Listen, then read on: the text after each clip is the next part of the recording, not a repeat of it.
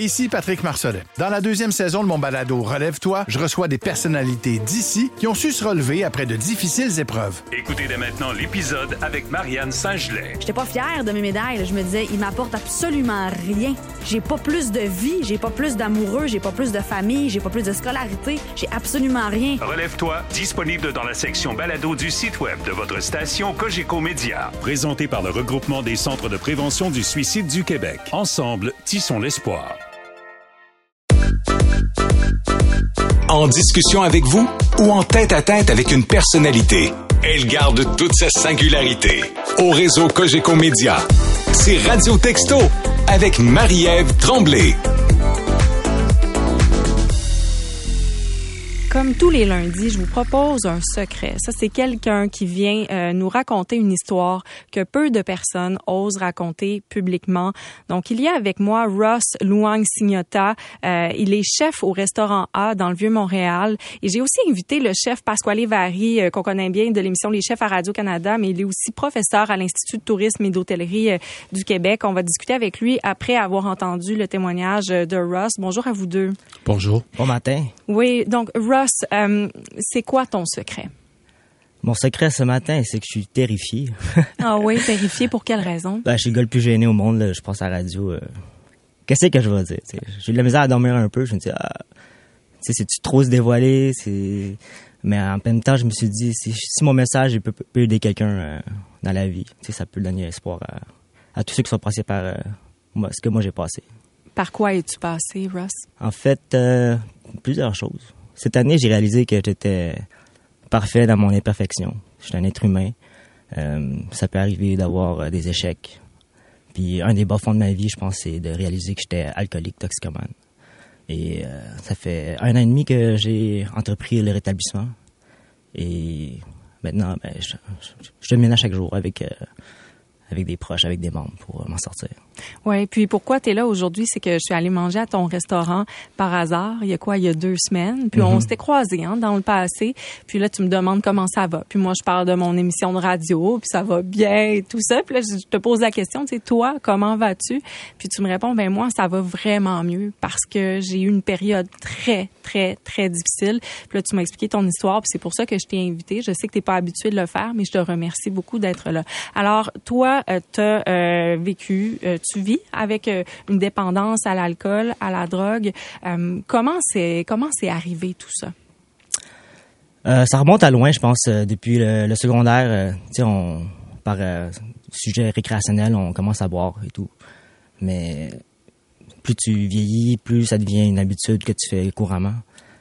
Puis depuis que j'ai commencé à cuisiner, je pense que ça fait partie du mode de vie un peu de la restauration. Tu je veux pas, je veux pas parler pour la restauration ni pour pour d'autres personnes que mon expérience en moi. Mais ça a fait que c'est un milieu très propice à, à consommer, disons, avec le stress, avec l'anxiété qui vient avec, avec euh, les longues heures de travail. on cherche un échappatoire à, à relaxer, à, à, décompresser. Des fois, c'est aller chercher du courage aussi dans les gros moments de stress. Donc, euh, donc ça ressemblait à quoi la, la, consommation sur les lieux de travail? Euh, je veux dire que dans mes débuts de, dans, dans, la restauration, moi, j'ai recommencé plusieurs fois de carrière. Euh, la restauration, à la fin du service, c'est à la bière de fin de service. là, les gars, les gars sont contents. comme, ah, oh, yeah, on a bien travaillé, on a une bière à la fin. T'sais. Puis après ça ça, ça, ça, continue. On va au bar. Après ça, d'autres substances qui rentrent en jeu. Euh, ça commence avec euh, une fois par semaine, euh, une fois chaque samedi. Après ça, tu en as besoin de plus en plus euh, pour passer à travers les jours parce que tu dors plus, tu, sors tout le temps, tu travailles fort, fait que tu fais la fête qui va avec. OK. Donc, si je comprends bien, c'est ça, ça commence très, très doucement. Puis là, finalement, ça arrive plus en plus souvent chaque semaine. Euh, puis tu fais ça avec ta gang, euh, tes amis qui sont aussi dans le milieu de la restauration. Puis là, tu dis, il y a des substances qui entrent en ligne de compte. Ça, c'est intéressant. C'est pour arriver à te garder éveillé puis à garder ton énergie parce que tu as un rythme de vie qui devient comme insoutenable. Ouais. Encore une fois, je pense pour, je parle pour, pour mon expérience à moi. Là, oui. euh, pense que plus la pression elle augmentait, plus j'avais besoin justement d'avoir un, petit boost de plus. Euh, au début, tu fais pas ça pendant le service. Jamais, jamais, jamais. C'était interdit. Mais un moment donné, plus tu pognes des responsabilités, plus que tu es en charge, plus qu'il y a personne qui va te dire quoi faire, tu te donnes le droit. Puis dans le mode de vie que j'entreprends aujourd'hui, c'est une journée à la fois, des fois c'est une heure à la fois, des fois c'est une seconde à la fois. Mais vers la fin de, de ma consommation, c'était vraiment, j'avais besoin de ça continuellement. J'avais vraiment besoin de, de m'échapper, de plus sentir ce stress-là, d'être à l'extérieur de, de, mon corps, pour, pour faire ce que j'ai à faire. Puis c'est là que c'est devenu un peu, un peu toxique. C'est plus fun. On consomme plus pour, pour, euh, pour se divertir. C'est quasiment comme un, un, café le matin. Moi, j'avais jamais bu de café avant, avant deux ans.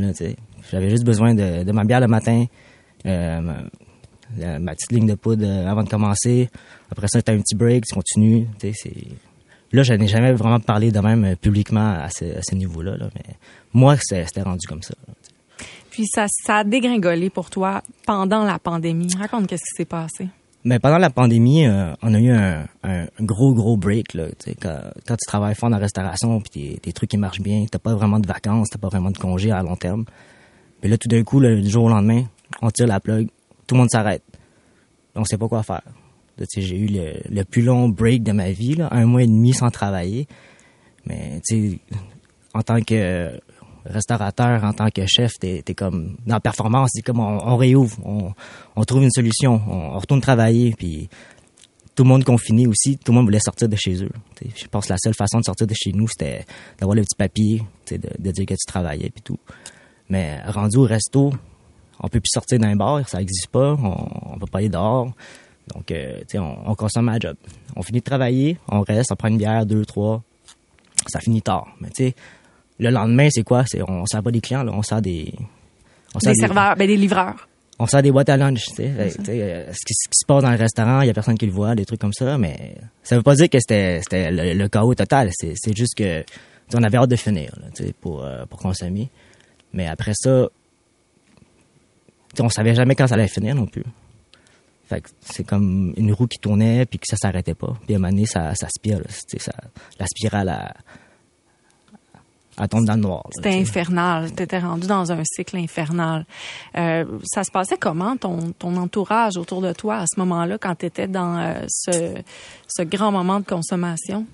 Euh, moi, j'ai été chanceux d'avoir une copine à l'époque qui était qui donnait beaucoup de support. Euh, moi, en tant que toxicomane alcoolique, je, je me voyais pas aller.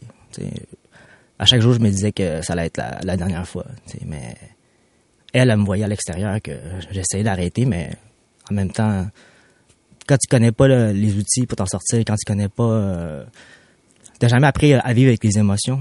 Fait que tout ce que tu connais, c'est c'est t'échapper, c'est de, de, faire de la fuite. Euh, pour elle, c'était très dur.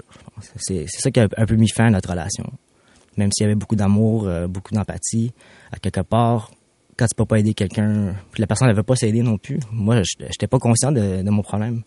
Moi, je me disais que ça venait avec mon métier, puis que c'était normal, puis que c'est juste une mauvaise journée, ça va passer, ça va passer.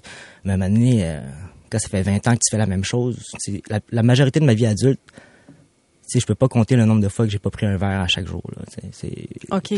Ouais, T'as quel âge, toi? Moi, j'ai 40 ans aujourd'hui. 40 ans aujourd'hui. Alors, qu'est-ce qui a fait en sorte que tu as pris conscience de ton problème, Ross? Mais en même temps, quand tu plus, plus 18 ans, 25 ans, ton corps il commence à avoir mal.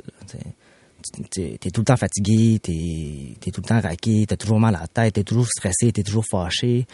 Euh,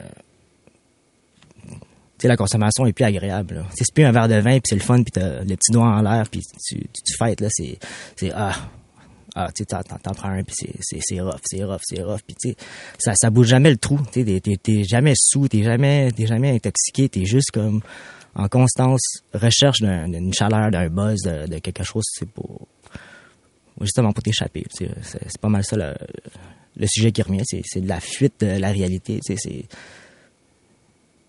un moment donné, quand t'es dedans, tu t'oublies qu'il y a de la lumière à l'extérieur, tu, tu, te couches quand le soleil s'est levé, puis tu te lèves quand tout le monde est déjà, la journée est déjà partie. Mm. Tu te dis, ah, tu sais, il y, a, il y a beaucoup d'apitoiements, il y a beaucoup de genre, pourquoi moi je suis comme ça, puis des trucs comme ça. Puis.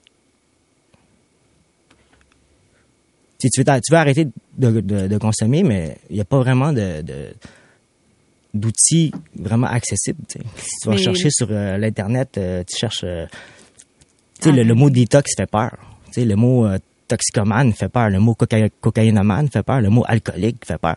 Comme, ça, ça fait maladif, là. Mais qu'est-ce qui fait que tu es indépendant? Qu'est-ce qui fait que tu consommes? Qu'est-ce... après ça, quand tu, tu te l'avoues à toi-même, tu peux commencer à travailler sur toi. Puis ça a été quoi le, le fameux déclic là, qui t'a forcé à te l'avouer à toi-même? Ben, mon, dans mon plus bas, bas fond, c'est, c'est, j'avais plus envie de vivre. Moi, je me disais que j'allais mourir euh, un jour ou l'autre. Euh, je pensais que mon foie était fini. Je, je savais que ma santé allait pas bien. Je, je voyais pas d'issue à ça. Puis j'attendais juste que ça, que, Dieu m'enlève la vie. tu sais. Puis des fois, tu penses au suicide, tu penses à, il y a plus rien qui est important. Que ce soit ta famille, que ce soit ta copine, que ce soit ta job, ça te tente plus de te lever, ça te tente plus de vivre, ça te tente plus, euh, tu ris plus. C'est, c'est plus deep que juste de prendre un verre. Tu sais, c'est, c'est vraiment de, de tomber profondément dans une dépression, puis tu, tu vois pas d'issue. D'ailleurs, euh, parlant de ça, je vais, je vais juste donner le numéro de téléphone pour les personnes qui peuvent être en détresse. Euh, on fait ça quand on, on parle d'enjeux euh, qui sont aussi importants. 1-866-APPEL. Euh, Si vous ou un de vos proches, vous avez peur ou que vous avez besoin d'aide, 1-866-APPEL. Euh, je rappelle aux auditeurs qui viennent de se joindre à nous qu'en ce moment, c'est Ross Luang Signota qui raconte un secret. C'est un chef cuisinier qui a des problèmes de dépendance à l'alcool, à la drogue. Puis la bonne nouvelle, c'est que là, on embarque dans la partie guérison de notre entrevue, Ross, parce que là, tu as eu le déclic, tu as eu euh, peur de mourir, euh, mais tu as décidé là, de, j'aime pas dire te prendre en main, mais tu as essayé de trouver euh, des solutions, puis ça fonctionne. Donc, c'est la maison euh, Jean Lapointe. Jean Lapointe, où tu es allé. Euh, raconte euh, comment tu t'es rendu là. Ben, au début, tu pognes le bottin téléphonique, ben, le Google, puis tu recherches un peu euh, les solutions. Mais t'as pas vraiment d'outils directs, comme je, vous dis. L'information est, là, mais elle est pas très, très, très claire pour tout le monde. Donc, j'ai fait beaucoup d'appels. Puis, la première maison de thérapie qui devait me prendre, elle m'a dit que j'étais ben trop alcoolique pour me prendre. Il fallait que j'aille faire une désintox avant ça. Parce qu'une thérapie, c'est travailler sur soi, c'est de par- parler ses émotions, c'est de, de guérir euh, le spirituel, euh, l'âme et tout. Mais moi, mon côté physique, de ce que je consommais par jour, tu c'est proche. Quand je l'ai avoué à l'infirmière de, de la maison Jean Lapointe, elle était sous le choc, là, parce que c'est pas normal que quelqu'un puisse boire autant dans une journée. tu. Peux-tu peux-tu nous dire quelle quantité tu consommais? Hum, je vais pas le dire pour me vanter ni pour euh, choquer personne. C'est vraiment pour. S'il y a des gens comprenne. à l'extérieur qui consomment à ce rythme-là, je pense que c'est un problème. Je pense que la personne normale, un homme normal, devrait consommer quatre bières par semaine, quelque chose comme ça. Ben, il y a des normes, en tout cas, qui sont en- toutes en train de changer, Ouais. là, mais c'est quelques-unes par semaine. Allons-y comme ça. Euh, hi, bon, maman écoute pas ça. Euh, donc, euh, on se réveille à 7h30, on se brosse les dents, on fait une ligne de coke. Euh, Il y a une bière dans le frigidaire, on, on l'ouvre euh, en secret, en cachette, pour pas que la copine se réveille. On s'habille, on va travailler. Il est rendu 9h, il y a personne dans le restaurant, on prend une bière. Après ça, avant que quelqu'un arrive, euh, on fait un shot, euh, fait une clean en toilette, euh, part, la, le gaz, part euh, la nourriture, part les trucs. Puis ça, c'est jamais en, en, en intoxication, c'est vraiment comme je suis fonctionnel. Ouais. C'est toujours ça qui m'a empêché de voir que j'avais un problème, c'est que j'ai jamais été bah de ce que j'ai moi je me rappelle mais je pense qu'avec du recul euh, tu sais, je peux bien bien bien voir que j'étais intoxiqué euh, intoxiqué dans tout ce temps-là là, mais jamais de, de façon que je bégayais pas je mes Tu tenais sur tes jambes, tu étais Ouais. capable de faire la cuisine, tu capable pas, d'interagir. Ouais, Moi, ma, ma défense, c'est que j'avais pas la tremblote, tu sais, mais c'est parce que je buvais tout le temps que j'avais pas la tremblote, tu sais. Euh, mais tout ce que je viens de répéter dans une heure, mais répète ça, genre, au quart d'heure, tu sais, jusqu'à à la fin du service. Puis là, genre, ah, la, la bière de fin de service, mais dans le fond, j'en avais eu 12, là, tu sais, dans toute la journée.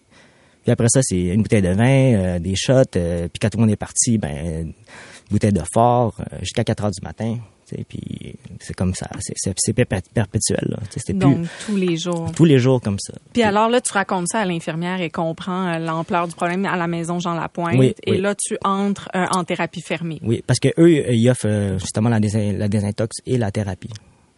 Donc, euh, moi, j'ai pris euh, des, pilules pour stabiliser mon corps parce qu'arrêter sec comme ça, tu peux faire une crise cardiaque ou tu peux en mourir. Mais après ça, c'est une thérapie de 21 jours ou 28 jours. Et je pense que ça m'a pris une semaine et demie de, rentrer dans la thérapie. tu, rentres là, t'es comme, t'as comme ta mentalité de rue, tu t'es, t'es super à défensive, ton ego il est super euh, là pour te protéger. Puis tout le monde là-bas sont quand même, euh, on, a tous mal, on a tous souffrant. Fait que, la moindre affaire peut, peut t'offusquer. Moi, ça n'a pas été la thérapie la plus harmonieuse de mon côté parce que justement, j'étais un peu contre ça. Quand quand t'as, pas compris comment ça se passe, tu es un peu dans le jugement. Tu es comme moi, je suis pas comme eux autres. moi, je suis différent. Moi, j'ai pas fini dans la rue. Moi, j'ai pas perdu euh, ma job. J'ai pas perdu, XXX. Donc, tu tu vois un peu de reculon. Donc, puis t'essaies de... Au début, tu fais semblant. Tu sais, ça fait peur un peu. Euh, le programme sur 12 étapes, tu as beaucoup le mot Dieu, puissance supérieure, puis tout. moi, je suis un athée. J'ai jamais cru à ça. Euh, à part que je prie pour gagner la loto ou euh, je chauffe, mes chandelles de gâteau. Je, comprends, mais dans les principes derrière la thérapie, c'est vrai, on l'entend souvent qu'il y a comme un mhm. aspect aussi qui est un peu euh, croyance religieuse spirituelle. Donc ça, ça te rejoignait moins. Ça me euh, rejoignait, moins parce que je pensais que c'est le Dieu, tu sais, j'appelle ça le Dieu Père Noël, le, Dieu avec la barbe et tout. Puis non, tu sais, le Dieu qu'il y a dans ce programme-là, c'est celui que, que tu veux ça peut être n'importe quoi. sais Moi, des fois, c'est l'univers. Moi, des fois, c'est l'amour des gens autour de moi. C'est le support de mes amis. Fait que ça peut être plusieurs choses. C'est pas juste seulement genre euh, le Dieu euh, religieux. ça peut être le Dieu créateur. quand tu penses à ça, tu que il y, a une force autour de nous qui existe, qui fait qu'on est là, qui, fait qu'on est conscient, qui fait qu'on a des idées, qu'on fait que euh, ça, ça m'avait un peu bloqué au début, mais en force de parce que les thérapeutes de mon expérience à moi, ils sont pas là pour te, te babysit, te, te flatter dans ouais, le dos. C'est pas du gardiennage. Là. C'est un quand qui te parle puis tu veux pas répondre aux vraies questions, tu, tu, fais de l'évitement, tu, tu, veux juste prouver que toi t'as raison puis que c'est tout le monde qui est fou puis tout. Ils vont te dire, hey, écoute là, t'es en thérapie, il va falloir que tu changes ta, ta façon de faire parce que tu, peux bien voir que t'étais pas heureux, ça marchait pas. Et finalement, tu es embarqué, tu as fini par comprendre, tu t'es laissé aller, tu as mhm. fait cette thérapie-là. Ça fait combien de temps que tu as terminé? Moi, j'ai terminé en février 2022. J'ai fait un, bon six mois sans, sans consommer, vraiment motivé. On appelle ça le pink cloud. Tu sors de là, tu, tu, tu, pètes des, des murs. puis moi, je me suis inscrit à toutes les shows de télé, là, puis les, les plus... Euh, euh, les plus physiquement intense. Intense, là, que j'aurais pas dû, là, tu sais faut pas faire des affaires euh, dans la première année là, qui sont vraiment sérieuses. Toi, tu veux dire des shows de télé de cuisine parce que c'est bien en mode. Ouais, j'en, ai fait un aussi que c'est genre la survie puis de la cuisine puis il y avait de la nage là-dedans puis j'ai jamais nagé de ma vie. Mais là, c'est ça. Fait que là, tu as eu une première période. Euh, puis juste avant d'aller à la pause, là, tu raconte jusqu'à maintenant comment euh, comment ça va là. Tu as arrêté de, de, consommer. Tu travailles toujours en restauration mm-hmm. depuis. Mm-hmm. Là, tu es totalement sobre. Tu plus, à rien, plus à rien. Parce que ça a fonctionné. Là, on dit que je suis abstinent. ça, c'est parce que ça va bien dans, toutes les sphères de, ma tête, là. Mais c'est sûr que en ce moment, ça va, ça, va bien dans le sens que je fais ce que j'ai à faire. ça fait neuf mois consécutifs maintenant. C'est le plus long de ma vie que j'ai pas touché à, rien. Et tu changes un peu ta priorité dans la vie. Tu penses à toi, à premier. Parce que si sans toi, il n'y a, rien qui peut marcher tandis qu'avant, je mettais beaucoup de choses avant moi là-dedans. Le, le restaurant, mon couple, euh, euh, n'importe quoi d'autre que moi. Puis j'oubliais que c'était moi qui était le, plus important. Si moi, j'existe pas, il y a rien qui peut se passer dans le fond de, de, ma vie à moi. Là, fait je commence à prendre soin de moi, puis je, change mon mode de vie changer mes horaires un peu pour être moins en danger, de ne pas finir trop tard pour pas justement être sollicité à consommer. Eh, mais t'es bon de continuer à travailler quand même en restauration. À la lumière de tout ce que tu viens de raconter, c'est que toi, tu côtoies tes démons mhm. quotidiennement. Euh, Ross Luang Signota, euh, merci beaucoup pour ton témoignage. Merci. Je te garde avec moi. Il y a Pasquale Vary qui est assis juste à côté de toi, qui a tout entendu ton témoignage. On va poursuivre aussi. Pasquale Vary est chef et aussi prof à l'Institut de tourisme et d'hôtellerie du Québec. C'est vraiment intéressant de parler de cette réalité-là dans le milieu de la restauration qui est très particulier. Alors, on poursuit la discussion après la pause.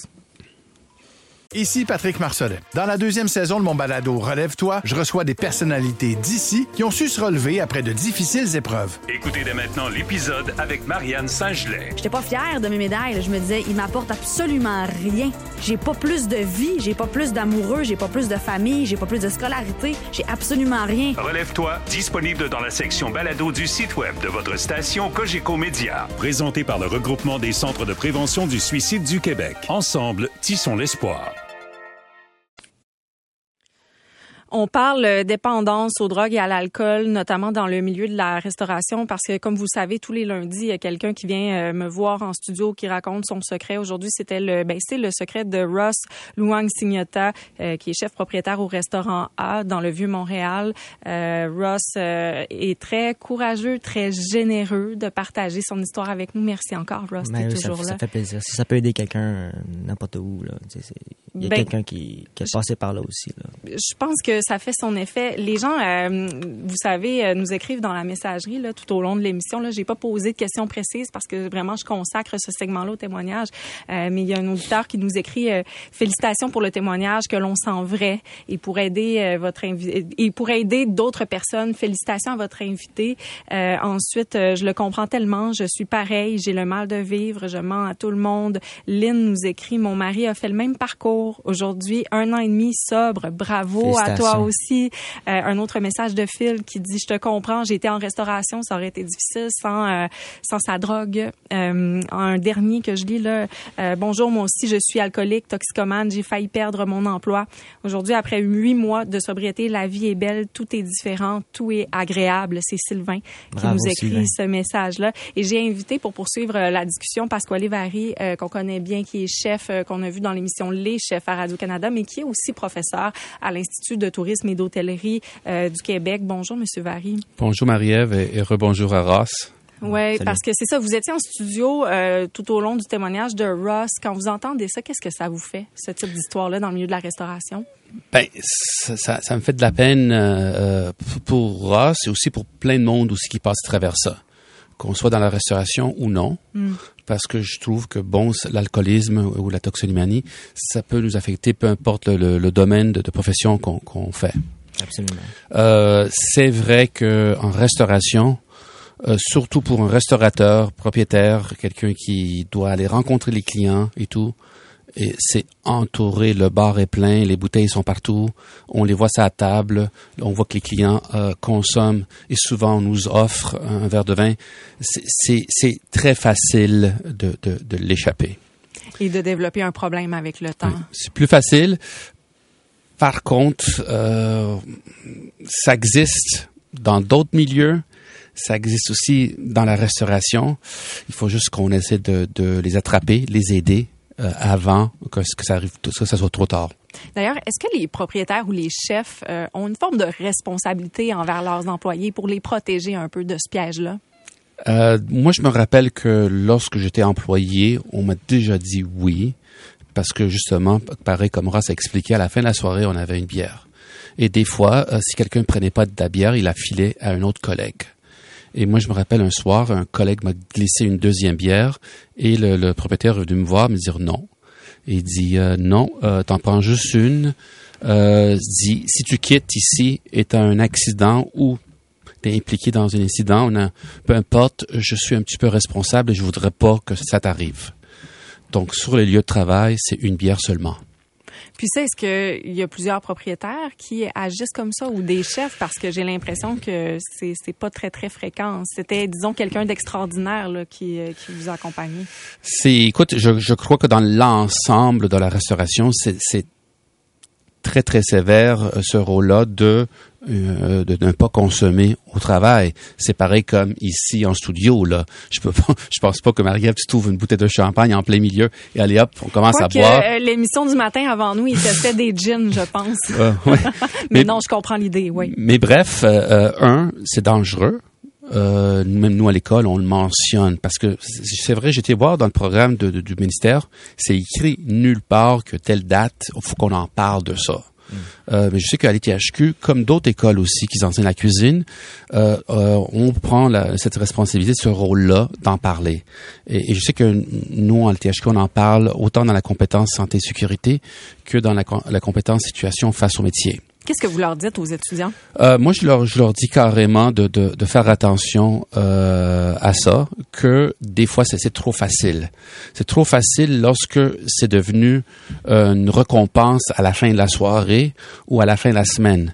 Que moi, qu'est-ce que je leur dis toujours? Que voyez ça peut-être comme une fois par semaine, mais que ce soit quelque chose qu'on attend qu'on attend et que on va mieux apprécier euh, lorsque on dit bon samedi soir on a fini, on s'en va pour deux jours parce qu'on est fermé dimanche lundi, euh, on va ouvrir une telle bouteille, un blanc d'un tel cépage, d'un tel producteur, ça devient pas, ça devient un une forme de pédagogie et deux on va plus apprécier que juste de boire tel quel un lundi, mardi soir et tout. Euh, et je comprends que des fois c'est pas facile. Euh, mais ça, c'est l'exemple que j'essaie de donner aux jeunes. D'ailleurs, il y a Ross qui a levé la main pour réagir à ce que tu disais, Pasquale Lévary. Oui. Euh, moi, je pense que la sensibilisation, c'est pas nécessairement par rapport à, la consommation sur les lieux de travail. Je pense que c'est plus dans la gestion de, de, de, de l'agressivité, de l'anxiété, de la colère, des trucs comme ça. Parce que la personne qui travaille, elle peut aller prendre une bière après son service. Elle, peut aller consommer n'importe où qu'elle veut. Mais je pense qu'en thérapie, ce qu'on apprend, c'est vraiment de travailler sur soi à l'intérieur. C'est les blessures qu'on essaie de, de, guérir là-dedans qui, qui, sont importantes. Mm. Puis je pense qu'en en, situation de travail dans une cuisine, on, on parle sec, il y a beaucoup d'animosité, il, y a beaucoup de pression. C'est d'aller chercher un peu la solution là-dedans. La méditation, euh, prendre un pas de recul, t'es stressé, t'es fâché, va prendre, une, va prendre une cigarette à la place. Euh, t'as pas aimé comment le serveur t'a parlé, mais tu sais, calme-toi, tu sais, c'est juste un service. Il y, a, une journée après, il y a un autre on service. On sauve pas des vies, c'est de relativiser euh, ce qu'on fait. Si le saumon est trop cuit, refais-en un. Tu sais, si le client il attend 20 minutes, ben offre-y le saumon. C'est pas grave, là. C'est plus dans ce sens-là, moi, je pense, la sensibilisation, parce que la consommation, on va en avoir partout, tout le temps, dans n'importe quel domaine. C'est pas dans la restauration que c'est le pire non plus. Je pense que c'est juste que dans, dans ce métier-là, on a de la misère à, à se parler. On, on, ben, en tout cas, moi, dans, mon, dans, ma, dans mon expérience à moi, c'est ça que je veux dire. Oui, alors il n'y a pas de, de, solution miracle, mais vous quand même, c'est intéressant de savoir qu'à l'ITHQ, euh, vous en parlez auprès des étudiants. Puis euh, enfin, Pasquale Vary, là, vous, est-ce que ça vous est euh, déjà arrivé d'intervenir auprès de, de jeunes pousses? euh, des, des, oui, des, des, des, des serveurs et des cuisiniers et tout, même des étudiants. Même des étudiants, c'est déjà il y a pas très loin. Dans les bars. Que ils arrivent, ils arrivent le, matin à l'école et juste par l'apparence, ils disent ok, toi tu t'es pas couché euh, à, minuit. Et qu'est-ce qui s'est passé? Ben on est sorti et ta ta ta ta ta ta. Parfait, tu gardes un œil dessus. Et on, je constate que ça arrive souvent. Et là, on fait un petit time-out. Oh, petit time-out là. Dis, tu vois-tu le chemin que tu es en train de prendre? Il dit c'était mieux de te rattraper. Et pourquoi tu fais ça? Pourquoi tu le fais? Et je comprends que quelqu'un qui finit sa journée à 5 heures, il arrive à la maison, il se couche pas. Un cuisinier qui finit à 11 heures à minuit, il rentre chez lui, il se couche pas tout de suite on, a besoin de décompresser. C'est de l'adrénaline, c'est ça. Là. C'est comme après une grande charge de, stress. On peut pas euh, dire, OK, je m'endors tout de suite. Mais il y a une façon de, gérer ça. Même moi, je, j'ai à mon âge et tout, même si je suis enseignant, je continue à faire des événements. Et oui, en plein coup de feu, pendant l'événement, il y a du stress et tout. Et souvent, beaucoup de fois, des clients m'ont offert du vin et je vais toujours leur dire non parce que je, je sais que je ne vais pas l'apprécier pendant le service. J'ai chaud, il fait les odeurs autour de la cuisine, tout. C'est pas agréable. moi, j'aime pas ça boire debout. Et je dis non. Mais je sais que le, le, le, petit verre de vin que je vais prendre en rentrant chez nous, après une bonne douche sur mon divan, va être magique. Et après, je vais aller me coucher. Euh, c'est de, de, de, parce que j'essaie de, de de juste l'apprécier mieux, de l'attendre. Tu des fois, je, je l'ai mentionné à votre chercheuse, c'est un petit peu comme des fruits ou des fraises. Quand, lorsqu'ils sont en saison, on a hâte à, à, les, acheter, parce, mais on va attendre. Oui, je comprends très bien. Je vous remercie beaucoup, euh, Pasquale Vary, chef euh, professeur à, l'Institut de tourisme et d'hôtellerie du Québec. Euh, Ross Luang Signota, qui est chef propriétaire au restaurant A euh, dans le Vieux-Montréal. Merci encore, Ross. ça fait plaisir. Puis les euh, messages continuent à entrer. ça rejoint, je pense que la mission est accomplie. Tu dis, je veux parler, puis si ça peut aider une personne. Je veux juste plugger un meeting que je fais, c'est remise en place les lundis soirs. C'est pour les gens de la restauration. Les, fraternités anonymes, ça existe. Si vous voulez plus d'informations, rejoignez-moi sur Instagram, chef cœur de poulet. Je vais vous parler plus en détail de ça. Mais euh, sinon, remise en place, c'est, c'est pas affilié vraiment, mais ça, ça partage les mêmes principes. Et c'est, c'est pas juste exclusif aux gens de la restauration, mais on a une grande partie qui va là. Puis des fois, je, je vais euh, pas tout le temps, mais quand j'y vais, à chaque fois, je me sens vraiment, vraiment dans, dans, dans la même famille. On a les mêmes problèmes, les mêmes soucis dans d'autres restaurants parallèles. Là, ben, merci beaucoup. Puis, euh, si on peut te trouver cœur de poulet sur Instagram. Tu risques d'avoir quelques messages. Merci encore.